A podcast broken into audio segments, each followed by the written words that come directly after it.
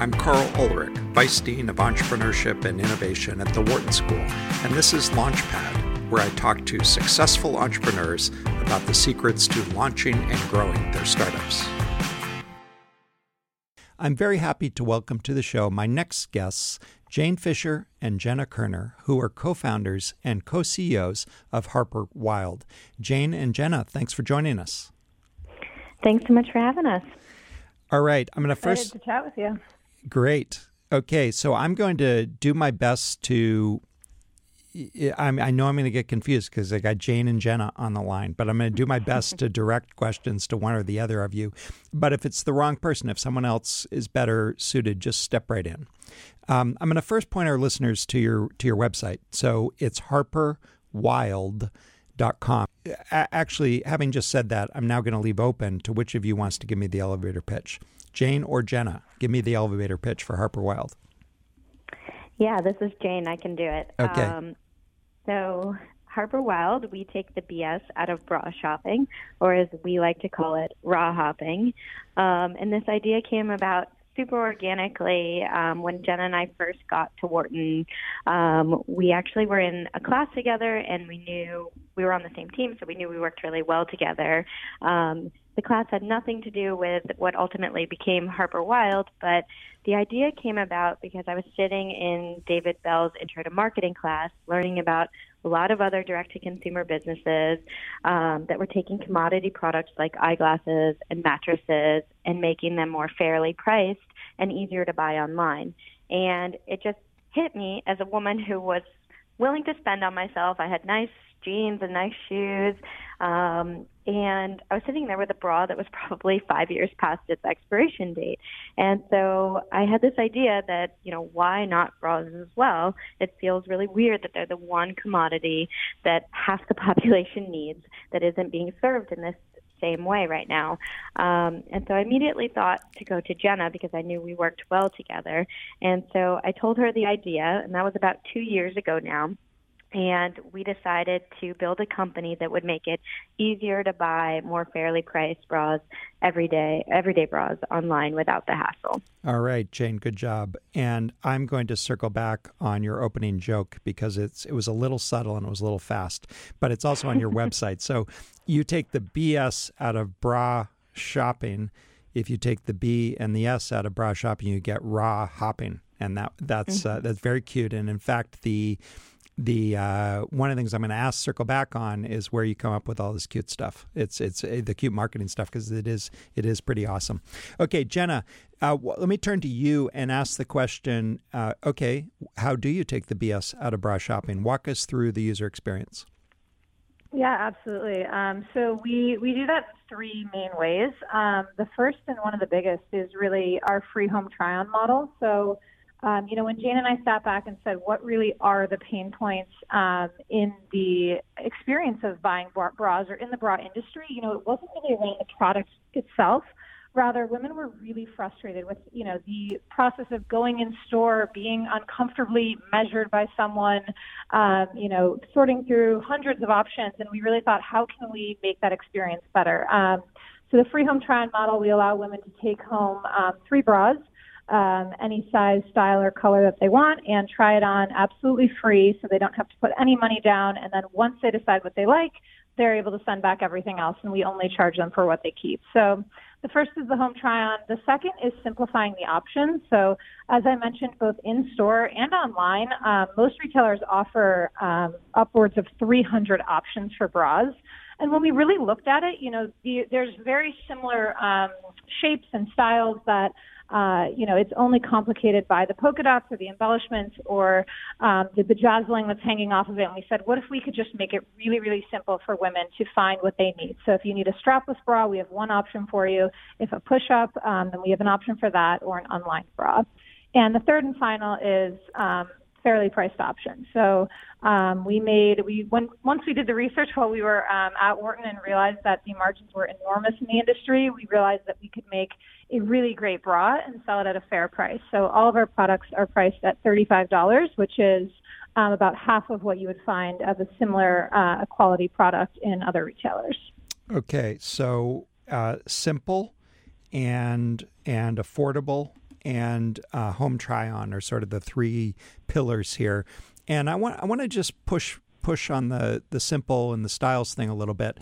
The 800-pound gorilla in the industry is Victoria's Secret, and their position is all about it being super sexy and about the materials and the way the object itself actually looks, not the way it looks on the woman necessarily, but just the lace and the embellishments and so forth. You've gotten rid of all that. Does that mean you're in a different segment, or does it mean that they are actually misfocused? They're not focused on what their customers actually want. We would say that it's the latter, actually. Yeah.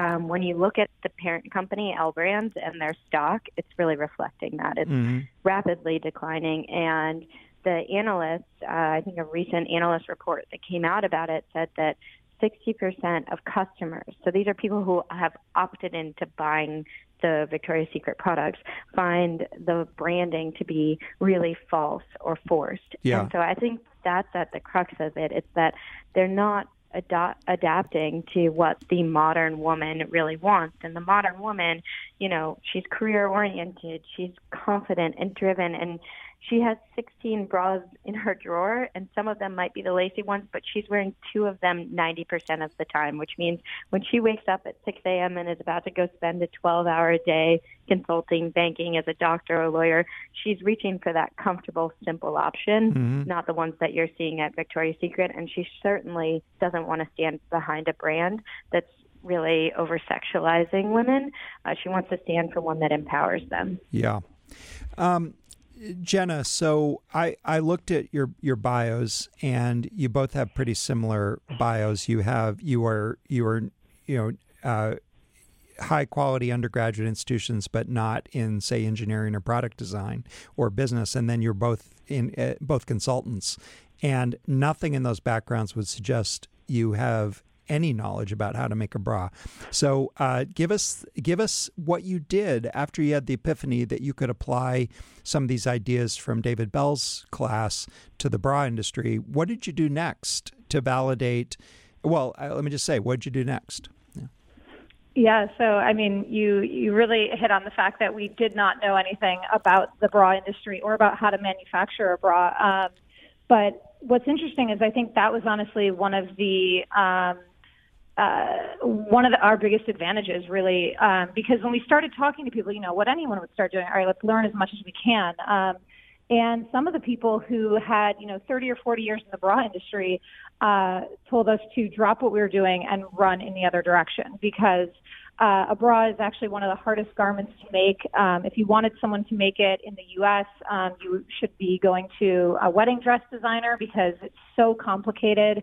There can be over 20 or 30 pieces in a bra. So fortunately, a bit of our naivete helped us push through some of the advice that we were getting. And we just started emailing Chinese manufacturers and manufacturers abroad just to get some idea of how much it really costs to make this product. And our approach was twofold. So let's figure out, the margins are high. Let's figure out what we could actually produce a bra for. And then let's see if women in our demographic actually want what we think, is of interest to them. So on the one side, we just were emailing as many manufacturers as we could get a handle of and trying to get some prices from them. And then on the other side, we started, talking to our peers and our colleagues. And we ended up doing focus groups or one-on-one interviews with over 100 women to really understand, how do you shop for bras today? What brands do you like? And we really left that first semester realizing that the opportunity was enormous, both on the manufacturing side and in terms of what we could produce, as well as, meeting the demand side. And given that a lot of the women were really frustrated with options out there today. Yeah. Jane, let me ask you to follow up on something Jenna says. You talked to these 100 women, and I can imagine there being 50 or so attributes that surround this product and this experience that women might care about. And I guess, can you characterize whether most of the pain was around the experience, or was most of the pain around the product itself? It's a wonderful question, because it got at why we thought there was still an opportunity in the market, even though there were some startups starting to pop up, even 2 years ago. And what we found was all of those companies were focusing on innovating on the product. And all we heard from women was the complete opposite. It was about the experience. And so we never heard from a woman once, there just isn't a bra out there for me. Please innovate on it, make it different. There are thousands and thousands of bras out there. That's what the problem is. Yeah. It's sorting through them. What it really came down to was it was about sorting through all those options, finding the right one for her, and one that was at a reasonable price. Those were the bits, the price and the experience. And so that's where we decided to innovate. Yeah, and I really want to underscore this point, and I think you did exactly the right thing, which is you did a bunch of open-ended interviews to understand where the pain was. Clearly, part of this, the playbook, came from Warby Parker. I know Dave Bell likes to use Warby Parker in about every other sentence. So almost certainly a lot of the playbook comes from Warby Parker, but there's a critical difference here, which is Warby Parker, this is the Warby Parker product is eyeglasses. You're putting it on your face, on the outside of your apparel. And so the fashion element to it, the product part of it, is actually super important. And you were able to deviate from that and say, yeah, product's important, but it's not the most important part of this experience. And it's the non-product attributes that were really where the opportunity is. So I think that's a generalizable principle. The generalizable principle is really understand your customer. And it may not be the product. It might be the non-product elements of the experience that are the opportunity.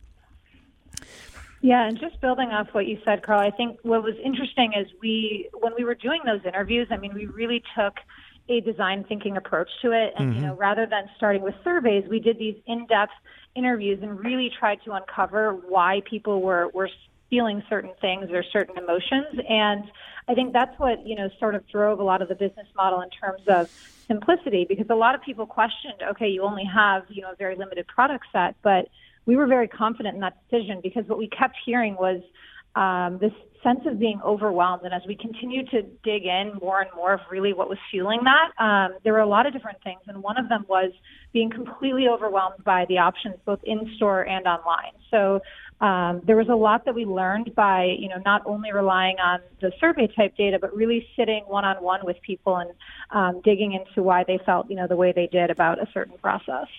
Jenna, I want to circle back on the factory question. So this is it's a really nice situation that you've identified that the product itself doesn't have to be a breakthrough. It doesn't have to be new science. It can be a good bra from a high quality manufacturer, and to that extent, it makes the problem a lot easier on the sourcing side. But maybe you can talk through a little bit to our aspiring apparel entrepreneurs. Typically, how do you find a factory? You mentioned email. And then maybe more significantly, how do you work with that factory in order to realize the design vision? Yeah, this is Jane. I can take it. And so typically what we heard to be the case was you would start designing and manufacturing domestically. And then once you'd reached enough scale to produce at the minimums that international suppliers require, then you would move offshore. Bras was a little interesting because actually the type of bra that we produce, which is just a standard foam cup underwire bra, is not produced domestically.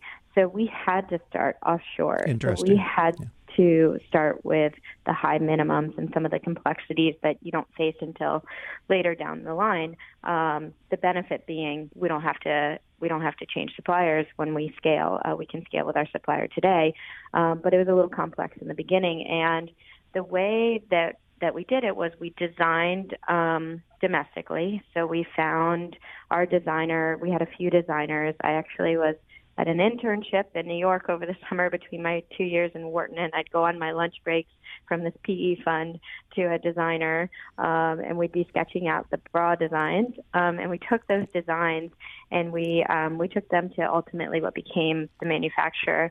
And the way we found the manufacturer We found the designer, by the way, through a database called Maker's Row, which allows you to sort through designers and manufacturers based on location, what they produce, a lot of different attributes. And then how we found our manufacturer was actually through a connection that Jenna had. She worked at a wearable technology company that worked with this factory that conveniently was one of the largest lingerie manufacturers in the world. But even if she hadn't worked there, once we had done a bit of research, we could see that they were one of the top factories to work with. What was hard to do was to convince this factory who produced for Nike and Gap and Victoria's Secret and Calvin Klein to work with our two-person startup. And so we definitely had some ups and downs working our way in there, but we ultimately convinced them that it would be worth it to work with us because of the growth that we were going to have. And today, to answer your question, how are we working with them? We find it's really, really critical to have an in-person relationship. So it was actually after the first few weeks that we had been talking to them and formalized the relationship that Jenna and I decided to get on a plane and fly over there and meet them in person. Mm-hmm. And that just made a world of difference. It changed the conversations that we were having with them. It allowed us to get some peace of mind that everything was ethical, because we had some fears about moving into manufacturing. And now today, I mean, they've visited us in LA, where we're now set up and running. We've gone back over there 2 more times. I was just there 2 weeks ago overseeing some of the production. And I think it's important to just maintain that in-person relationship, especially when you're literally across the world from each other, and important to kind of be there to see the products being made, to really understand all that goes into it. Yeah, I want to underscore something you said. It is really hard to get a big factory with great capabilities and low costs to take a chance on a couple of entrepreneurs. But I think that enthusiasm, personal touch, and persistence really can pay off there. And so I really like what you just said, which is you got on a plane. You started the dialogue, but then you got on a plane and built a personal relationship. A lot of these companies are private companies. They're often you often can meet the owners or people who have an ownership stake, and they often will take a chance on an entrepreneur because they remember being entrepreneurs. And so, mm-hmm. and so it's a great lesson. So don't, for our listeners, don't think you can't access great production capabilities. But you just have to you have to treat that seriously. It's a project. I want to turn to and also I want to underscore something. I think it was Jane. You said how you found your designer. Just let me make sure I got that. Makersrow.com, right? Mm-hmm. Yeah, good, yeah. Good resource. I get that question all the time, and now I know. Now I know what to say. To follow up on this question of getting started. Jenna, maybe you could speak to this question. What did you have to commit to before you could actually test the idea? I mean, the problem with bras, you can't really prototype that product and just get started, right? You have to make a commitment to to at least a minimum production order in order to even test whether the dogs will eat the dog food. So maybe talk through what kind of commitment that is and how you thought about that. Yeah, I think that, it's interesting. Jane and I struggled with this our first year at Wharton, saying, okay, this isn't just a web service. What are we going to do, and how can we test it, and how can we basically convince ourselves that this right. is a great opportunity? So we actually devised a test. We took some inspiration from the founders of Rent the Runway. We had read the case study in one of mm-hmm. our classes, and so what we did was we bought 400 bras of existing retailers. Mm-hmm. We knew we wanted to do something quick. We couldn't design our own, that quickly. And so we bought these 400 bras, and we invited 50 women over and basically tested out the whole business model of free home try-on. And we had 50 women at Jane's house. We set up the 5 different styles so that women could see the front and back, but they weren't allowed to touch, since you can't touch online, and we needed the e-commerce. And then we gave everyone, the option to opt into the free home try-on, which would entail them taking home either 3 or 5 bras, since we were also testing whether or not, which number we needed. They could take it home for a week. We took down their phone numbers so that we could Venmo charge them at the end, just as we would take down a credit card online. And then they could try on the bras for a week. And then at the end of the week, we had a drop-off point in Huntsman Hall, and we had a drop-off point in Center City where people live, so that, we tried to make it similar to a UPS drop-off. And then we charged people afterwards. So what we saw was, it was, we were able to do a lot and get a ton of data. We felt very strongly that you can't necessarily just trust what someone says they're going to do in a survey. We really wanted to see people take an action, and not only that, but put money behind something. So we saw 80% of people opt in to the free home try-on, and then 50% of those people converted to purchase. And then after the fact, whenever we got returned and all of the bras left over, the inventory, we just returned it back. So it ended up being completely free, which was great, as we were grad students. And we just had amazing data that, we saw the demand for the business model. We could see which products women actually kept, and we could follow up with them as to why. And that was really the first stage gate that, we wanted to pass in terms of then going out and raising some money from friends and family to design our own products. Yeah. Wow. It's such a great example. It's what's often called the Wizard of Oz prototype in the entrepreneur world, which means you all you see is the user experience. You don't see the little man behind the curtain who's actually pulling all the levers. And you guys were able to mock it up in the apartment without building anything, no tech at all. So it's such a great example. I want to change the subject just a little bit. I promised our listeners I'd ask you about this. I'm very impressed by your ability to do, engaging, scrappy, viral marketing. You've got a great brand personality on your website, and you launched with a video that did have a viral quality, went viral. And maybe you could talk a little bit about what you thought, how you did that on limited resources, creating a video that was cheeky and interesting and that you hoped would go viral.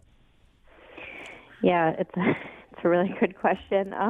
It actually came from two places. One was, we knew from the start we wanted to inject humor into the brand. It was something that was important to Jenna and me, but it was also really easy to do in this space. This is the video, the concept for it actually came from having to pitch to a lot of men who, rightfully so, had never been bra shopping. And being the good Wharton MBA students that we were, we showed up with all of the data and the research and the statistics on how this was a $16 billion industry with enormous margins and one dominant player, and how many bras a woman buys on average every year, how much she spends. And our pitch just kept falling flat. And we were like, this is kind of crazy. This is like a really awesome business idea objectively. And why is no one kind of paying attention? Why aren't these men listening? And what we found was we flipped the conversation to say, okay, what if for one pair of boxers you had to spend 3 hours searching through hundreds of options and pay $50, $60, $70? And it completely changed. We said in a little bit of a cuter way than that, and it completely changed the conversations. And what we realized was even though men were obviously not aware of it, women were kind of taking it for granted that they had to go through this. And we could show it in a funny light to kind of highlight the fact that we don't have to go through all this. There must be a better way. And so that was kind of the inspiration for the video. And also knowing that we wanted to bring humor to the brand, we started working on it really early on, pretty much right after we did that trial event. We raised some money and we started designing the products, and also we started designing this video. And honestly, the way that we were able to do it in a scrappy, low-cost way was getting people to understand what the mission of the business was, which was really about empowering women. It was much more than just bras. And when people within the creative space started to hear that, they just started to gravitate towards it and were willing to kind of do things at cost to support a brand that was standing for so much more in this industry. And all right, I'm really sorry I have to interrupt you because we're out of time, but that's a great story, and I'm just going to encourage all our listeners to go check out the video. And you can find it anywhere, but if you just look on Harper Wilde website or just on YouTube even, So Jane and Jenna, thanks so much for making the time. Super interesting. Yeah, thanks so much. It was great chatting with you. I'm Carl Ulrich, Vice Dean of Entrepreneurship and Innovation at Wharton. Launchpad is produced by Business Radio, powered by the Wharton School, on Sirius XM, Channel 111. The show airs live on Wednesdays from 7 to 9 p.m. You can find more episodes of this podcast on SoundCloud or on iTunes.